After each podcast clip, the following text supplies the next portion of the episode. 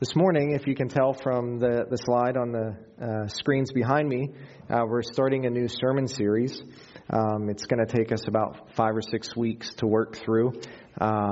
So I encourage you to be a part of this series as much as you can. And if you're not able to be here, you know that we live stream our services. They're on our YouTube channel, so just search for North Annville Bible Church. You can subscribe. And each week they'll show up in your feed. So over the last month or so, as we have been thinking through, or as I've been thinking through and praying through where we were going to go next in the scriptures, you know, we spent about 6.5 months or so looking at David's life. And as I was praying, I have an idea of where we're going in our next book study.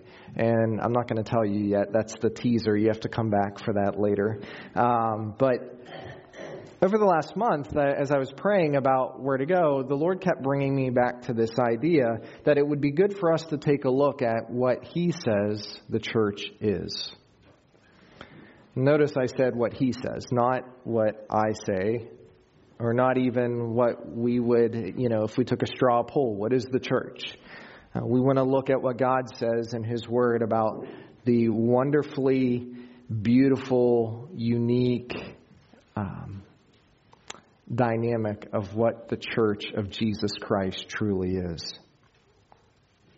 Because sometimes we look at church and we think of it as the place that we attend, not a description of who we are and not a description of who we belong to. It's a good reminder for us. It's a good reminder in the sense that if you look around over the last year or so, we've had a lot of new folks attending. And some of you come from different church backgrounds and different church experiences. And then for us that have been here for a significant amount of time, it's good for us to stop and remember and reflect. Why has God fit us together the way that He has? What is His purpose in this? What's this all about? What does He want to accomplish through us? It's certainly far more than what we're doing right now. It's a big part of it. I mean, gosh, I would be in a terrible place if I said that this wasn't important. But this isn't all of it. What we're doing right now in our Sunday gatherings is really the gathering spot for us, but it's not the only time that we are to be together in specific ways for a specific purpose in the way that Jesus has brought us together. And so we want to look through the New Testament over the next few weeks and different passages that capture the beauty and wonder and the mystery of the Church of Jesus Christ. I pray that our study challenges our thinking and encourages our understanding of the uniqueness and really I've said this before, just take this the right way, the strangeness of the collective group that God has called here. I'm not saying you're strange. Some of you maybe, but I guess what I'm saying is this, right? In no other place, in no other arena of your life are you going to find a collection of people like this, with different backgrounds, with different hobbies, with different desires, with different areas of expertise and different giftedness. And yet, in the joy of Jesus, He has called each one of us to be a part of what He is doing in this community here at North Annville Bible Church. I cannot help but love the church. And it's not because I'm your pastor, but that's important.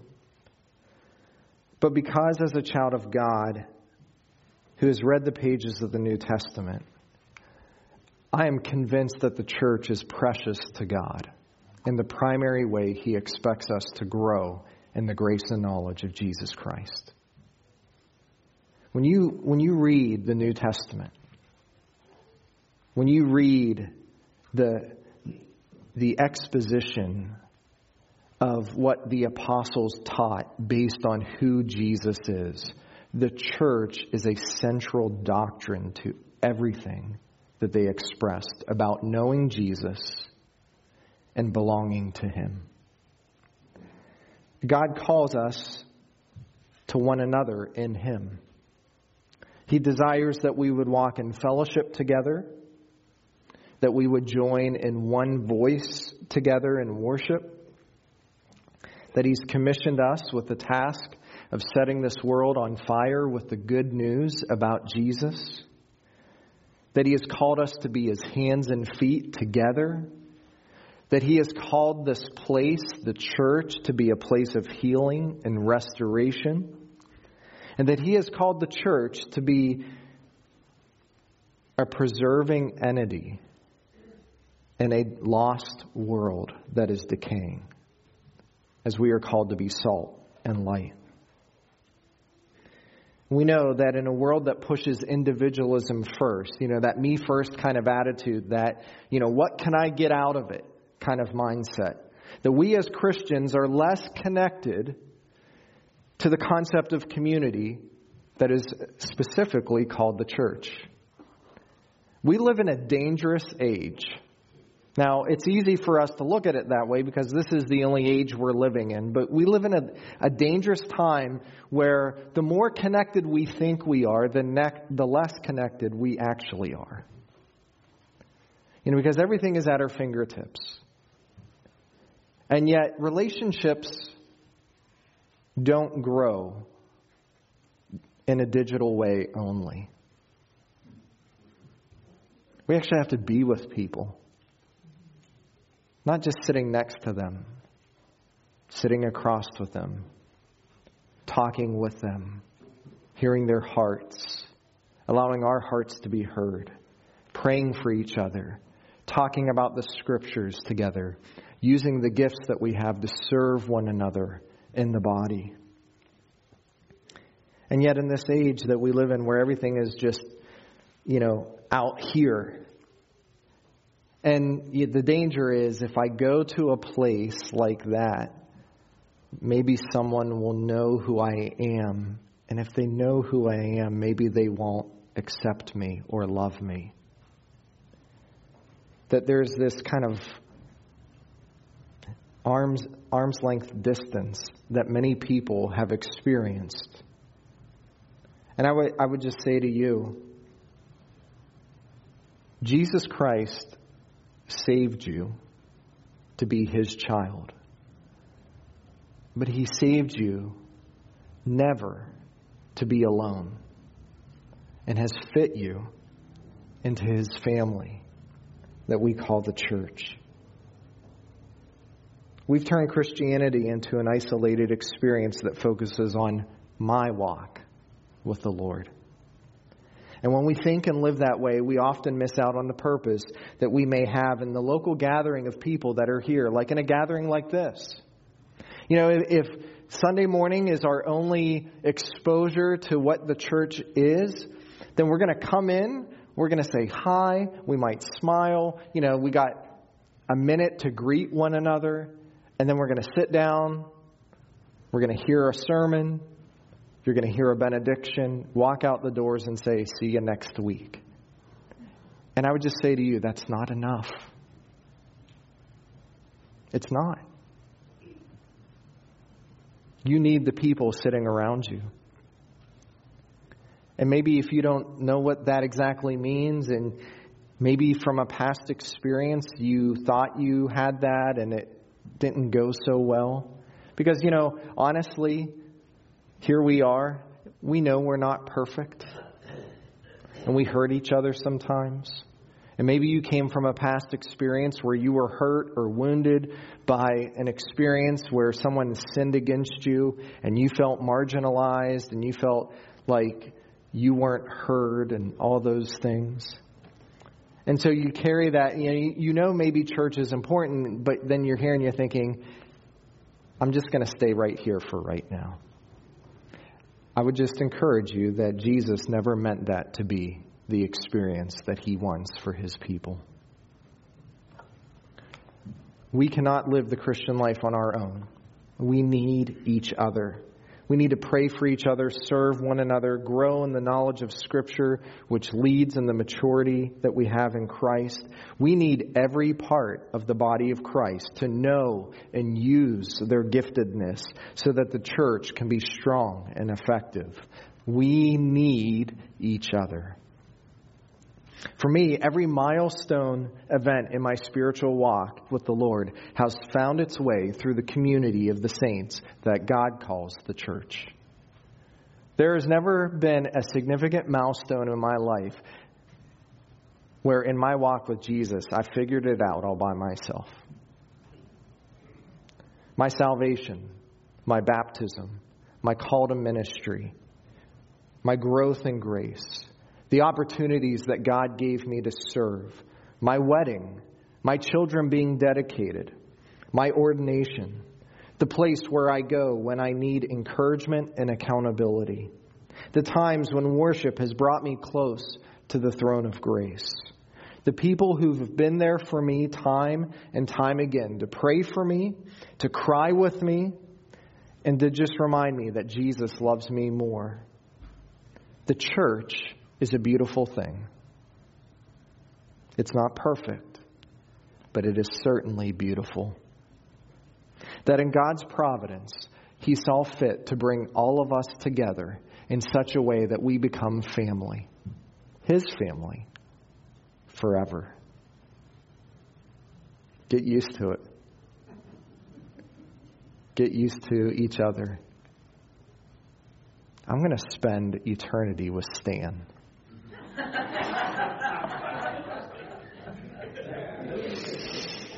If you don't know Stan, he's the drummer. Get to know Stan.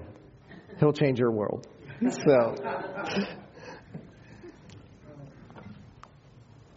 this morning, I want us to capture the beauty of what it means that God has called us into his household.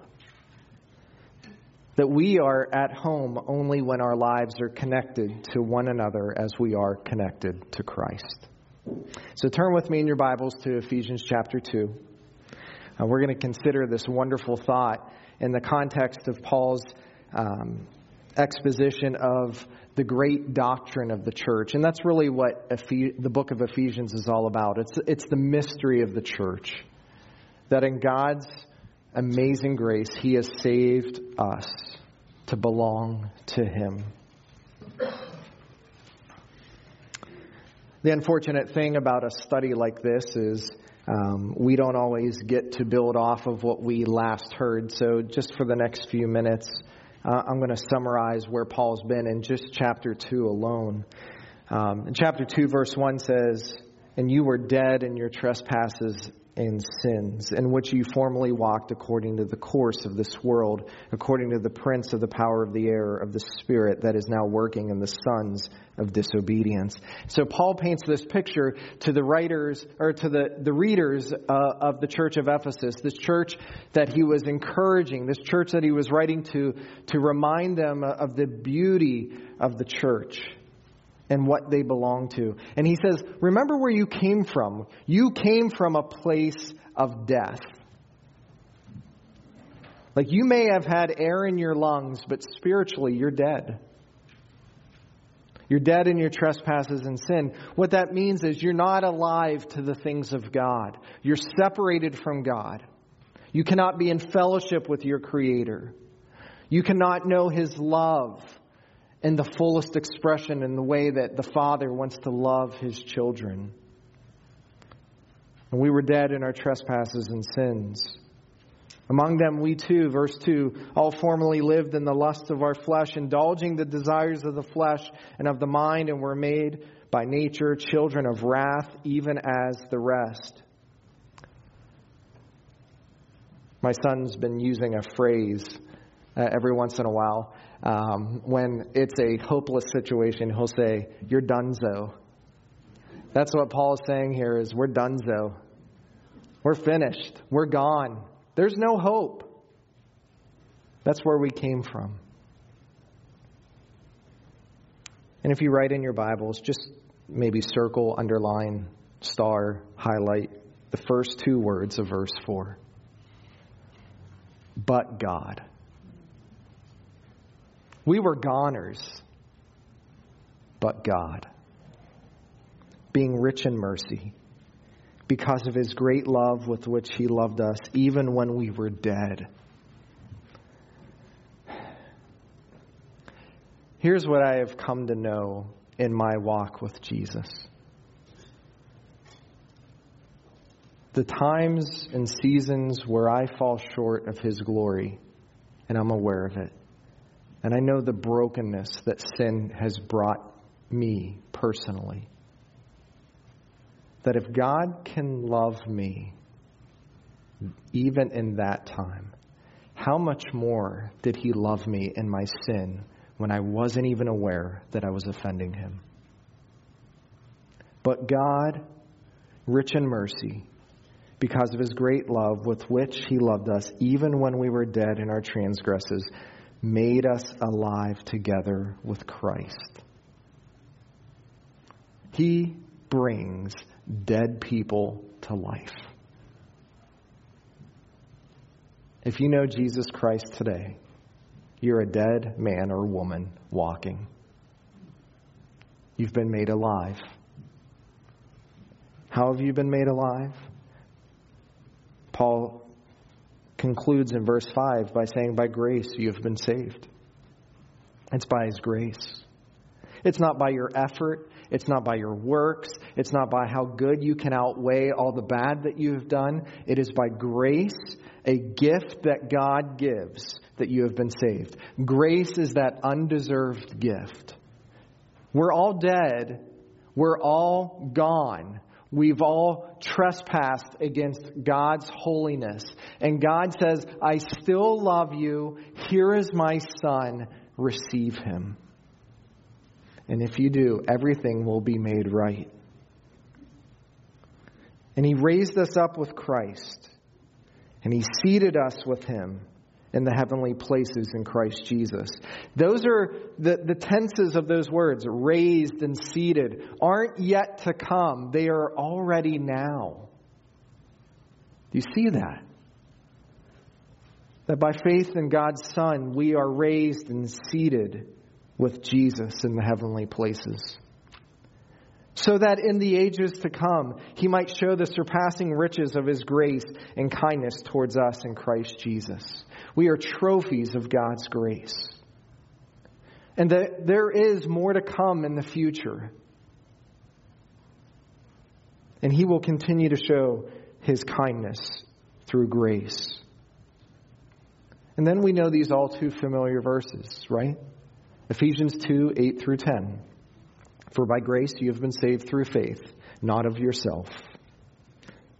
It is a gift of God, not as a result of works, so that no one would boast. For we are his workmanship, created in Christ Jesus for good works, which were prepared by God beforehand, so that we would walk in them. You are saved by grace through faith. You are saved by grace through faith. You are saved by God's grace through faith in him. Nothing else. There's nothing else that you can do that will make you pleasing in God's sight. The only thing a dead sinner can do to be accepted by God is to receive in what he has already provided. And the great thing about it is when we unite to Christ by faith, God says, I have things for you to do. I have works for you to accomplish. I have a plan and purpose for your life. And maybe for some of you today, you know Jesus, you love Jesus, you've found Jesus, and you're in this season of life and you're thinking, God, I love you, but I don't know what you want from me. The wonderful good news for those who are in the faith is that he has prepared works for us to walk through. And he did it before. Before when? Before the world began. Like my mind cannot comprehend those kinds of things. But by His grace, He uses us for His glory. We are His workmanship, created in Christ Jesus for good works. As kind of like a master craftsman, God uses who we are and shapes it and molds it and chips it away to present us before Him perfect. And He uses us for greater purposes than we ever thought we could be used for. So with that in mind, the scene shifts. We were dead, we are made alive in faith. And then Paul says, therefore remember that formerly you, the Gentiles in the flesh, who are called uncircumcision by the so-called circumcision, which is performed in the flesh by human hands, remember that you were at that time separate from Christ. And so his primary audience are Gentile people. And who are the Gentile people? Anyone that isn't Jewish. So the Old Testament was primarily written to Jewish people because it was God's promise, God's covenantal promise to a group of people that came from Abraham, found their way through Jacob, and became a nation. And the Old Testament brings us through this grand story of God's faithfulness through these people as they found themselves in slavery in Egypt, and they were brought through the Exodus through Moses' leadership, wandered through the wilderness, entered the promised land through Joshua, through the series of judges and kings, became a nation of God's people. And they were far from perfect, but in God's providence, He had said that through that group of people there will come a Savior. And that Savior came. But He didn't just come for the nation of Israel. No, He came for the whole world. And so now Paul is writing about that, and he says to us, remember where you came from. You didn't come from that Old Testament history, national allegiance, group story of Father Abraham. No, you came from a different perspective. In fact, you came from an uncircumcised background. And circumcision was the big deal for the Jewish people. That was a sign. That was an external sign of that covenant promise. But he says to you as Gentiles, that's not our background. We were separate from Christ. We were excluded from the commonwealth promises of Israel. We were strangers to the covenants of promise, having no hope and without God in the world. So spiritually, personally, we were dead. Big picture, where do we belong? There was no direction. There was no hope. In fact, in the Old Testament, the only way a Gentile could be brought into any kind of right understanding with God would be to be proselytized or brought in to the covenant community of Israel. And yet Paul says now, no, that's not the point of Christ and what He has done. No, we who are Gentiles that were far off, and when I say far off, not just from me to the door, like if the door was the entranceway in the rear of the sanctuary of what it means to be in a relationship with God, I was about as far away as I could get from getting through that door. That's how far off we were. And then Christ came. Those who were far off have been brought near. Oh, I hope you know how close you are to God and how much He longs to be in a relationship with you, to love you, and to grow you in your relationship with Him. But how are those who are far off brought near? Paul says, through the blood of Christ, the payment for our sins. The shedding of a perfect one's blood to be applied for the imperfect one's sins covers them and pays for them, so that we, as Paul says, can be brought into a peaceful relationship with our Father. Now, the great thing about this, right, because Paul's been saying Jews are here with their background, Gentiles are here with their background. What did Christ do? He brought both groups into one. Here is the reality of what Paul is saying. If you're a Jewish person today and you come to faith in Jesus Christ, you are no longer a part of the covenant promises of Israel. You belong to the church. You belong to this new living organism with Christ as its head. Sure, you have an ancestral history and heritage through the nation of Israel, but you're no longer considered Jewish from an Old Testament Jewish perspective. And if you're a Gentile and you are brought into a relationship with Jesus Christ by faith, you are no longer just a Gentile anymore that is over here. But because of Christ, you are brought into a new and living organism, which is called the church, where Christ is the head. He brought the two that were separate and far apart into one. In fact, the imagery that Paul uses here would kind of be a part of the understanding of the people of Ephesus, and especially if there were any Jewish Christians in the church in Ephesus.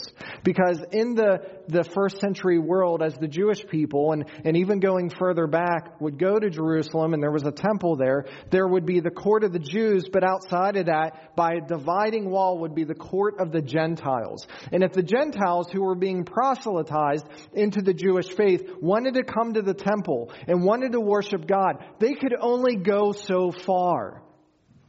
The outer courts. They couldn't enter in any further than the court of the Gentiles.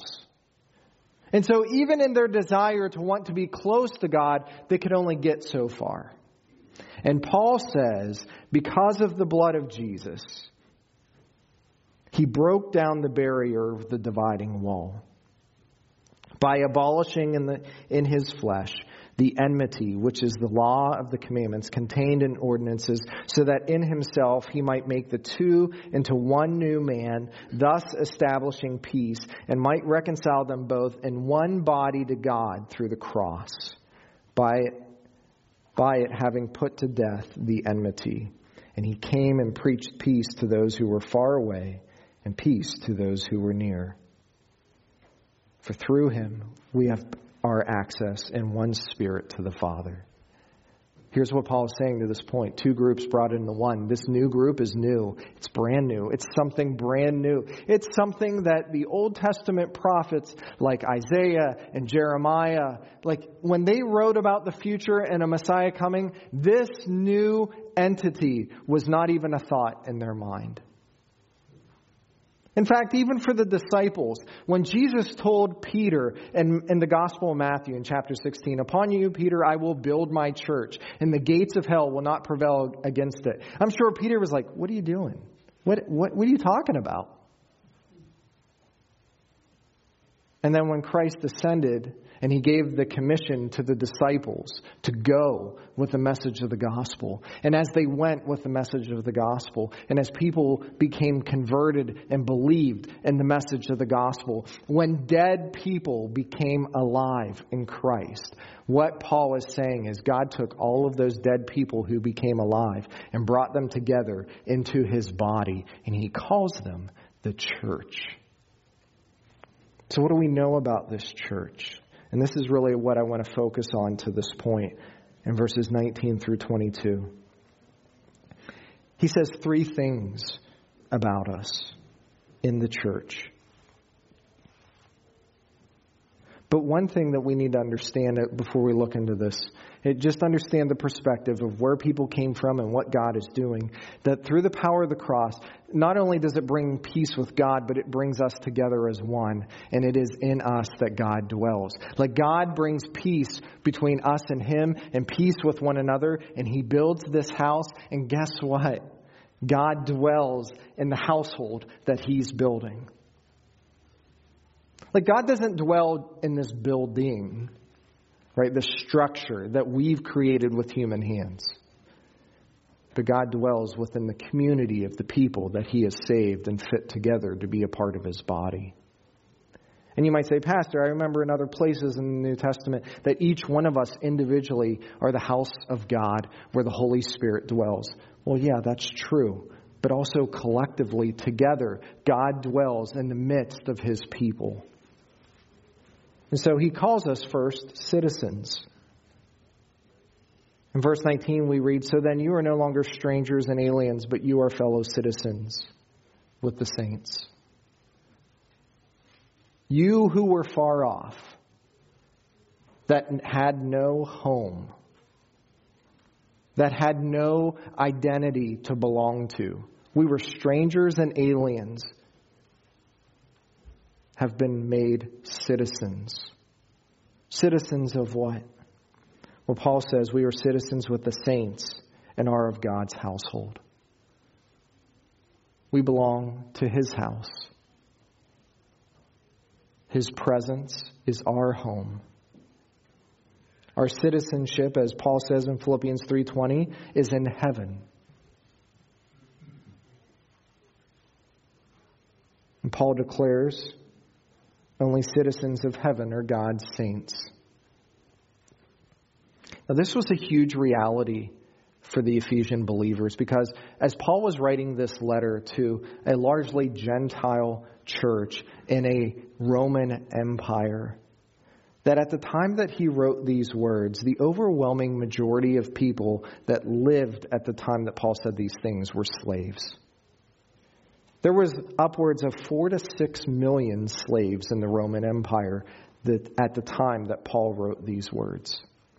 And when Paul, under the inspiration of the Holy Spirit, tells these believers, who some of them are still slaves, right? That was their position in life in this world. They came to faith in Jesus Christ, and they're still slaves. They still have an earthly master. They still have things that they have to do.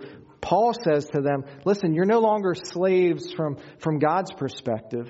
You're citizens with every right and privilege and belonging to the kingdom where God is in charge. You're not slaves and far off, but you're close and have every right and privilege. We belong to God's holy people.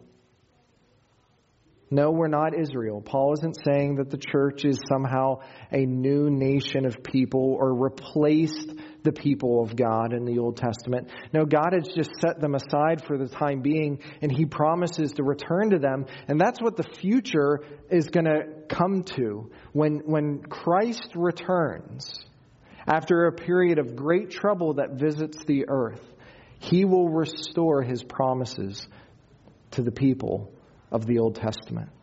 But for every person this side of the cross that places their faith in Jesus Christ, they belong to the church. If you're Jewish, you don't belong to Israel. You belong to the church. If you're a Gentile, you belong to the church. And Christ is going to return and make everything right in his kingdom. So we don't replace Israel. We're something new. We're not only citizens, but he also says we're family. We are of God's household. We belong to him.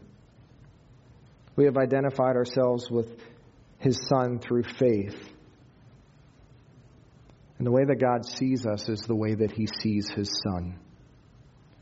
And the way that God treats us is the way that God treats his Son. Because the Father cannot give anything but his best to his Son, he cannot give anything but his best to those who know him and trust him. Heavenly citizenship and family membership are not distinct roles or positions, but simply different views of the same reality. So every kingdom citizen is a family member, and every family member is a kingdom citizen. It's just a different perspective of what Paul is saying. There are no distinctions. There aren't greater citizens, and there aren't lesser family members. If you're in Christ, you're a citizen and a family member. Your fellow citizens and family members equal in every spiritual way before God. If God accepts each one of us, how can we not accept each other? And that's just a sober reminder to all of us, right? Jesus' half-brother James, in the book of James that he wrote later in the New Testament, says, why are there divisions amongst you? Why do the rich people sit here and the poor people sit here? Why do we show favor to some and not favor to others? Paul says here in Ephesians that we're all citizens and we're all family. And so each one of us should be treated the same.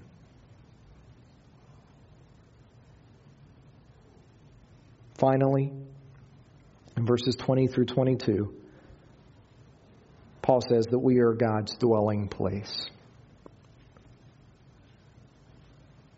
So let me back up in the last phrase in verse 19. We are of God's household, having been built on the foundation of the apostles and prophets, Christ Jesus himself being the cornerstone, in whom the whole building being fitted together is growing into a holy temple in the Lord, in whom you are also being built together into a dwelling of God in the Spirit. So this house that God is building has a foundation, right? If you've ever built anything before, you know that the stronger your foundation is, the more sure your foundation is, the greater the chance the building will stand against all the things that can beat against the building, right? If you don't have a good foundation, the house may look wonderful, but life will hit it, nature will hit it, and it won't stand. Paul is saying that this house that God is building is built on a foundation of what? Well, the things, the truths, the doctrines of the apostles and prophets. And the apostles here are those who were the disciples, like Peter and James and John and Paul and those men. The things that we read that they wrote in the New Testament, that's our foundation. That's why as a church, we make a very big deal about this book. This is why we spend so much time reading it, studying it, diving into it, meditating on it, making sure that we understand what God is saying. This is why when we think about ministry here and what's important to the ministry and what it means to belong to the ministry of this church, we want you to know that we are making sure that this word is true and will stand the test of time. And this word will change your life. This word is sure. It is settled in heaven. Because it's not just the words of the apostles and the prophets. It's the very word of God. And this word brings life. Paul says God is building this house on their foundation, the words of the apostles and the prophets. And not just the prophets of the Old Testament. We think within the context what Paul is referring to is the prophets that were around in the time of the apostles. So they're the foundation, but every foundation has a cornerstone. In fact, in the first century world, the cornerstone was the piece that set everything else in its right place. The cornerstone, they would spend more time laying the cornerstone than they would any other part of the building, because if the cornerstone wasn't correct, the whole building would be off kilter. And God tells us that the cornerstone of this building is none other than his Son, Jesus Christ. He is the one in which everything else is built upon. And we're going to talk about what that means in the next few weeks as we consider how Christ is not only the cornerstone, but he is the head of this church.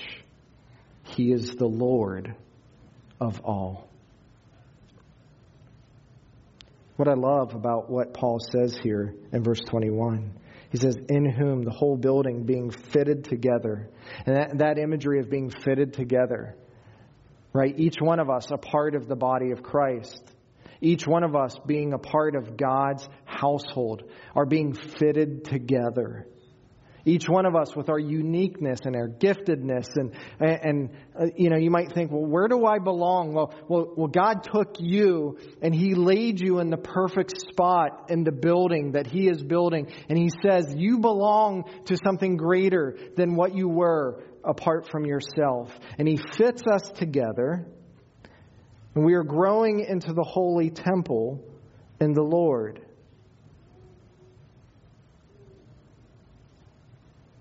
Growing. His house is growing. His dwelling place is growing. His church is growing. What does that mean? Well, it means this. God's not done. God's not done building His household. And you might look around and say, well, I belong to the household. Isn't that enough? No, because there's other people around you that you don't know that don't belong yet, and they need to belong. And how are they going to know? It's when we go and when we're sent and we tell them that God loves them. God has sent His Son to die for them and invite them to belong, not just to a salvation personal relationship with God, but a community relationship with other believers into the greater mission and purpose of what God is doing as He builds His kingdom. And so we need to remember that Christ is the cornerstone, and we need to remember that each one of us are precisely cut and fit strongly and beautifully with each other in this house. And it's all according to God's divine plan. And that one day in the future, and Paul talks about this later in chapter 5, one day in the future, this house will be presented before God as a beautiful, holy temple, spotless and white. Christ's body is not complete, though. His temple is growing. People are continually being added.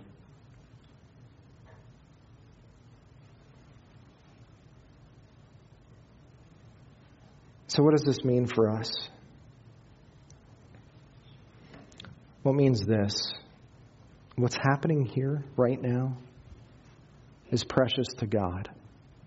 The gathering of His people to celebrate His faithfulness and the worship of the name of His Son is precious to God. The way that we can gather together, use our gifts to serve one another, to help each other grow, that is precious to God.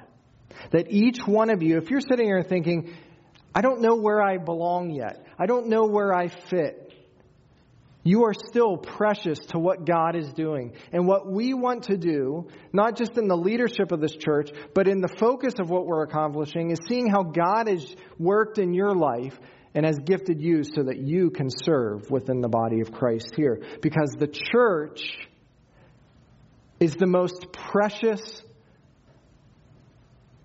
not organization, like the Lions Club or the Rotary. And if you're members of any of those clubs, okay, that's great. But this isn't an organization. We're a living organism.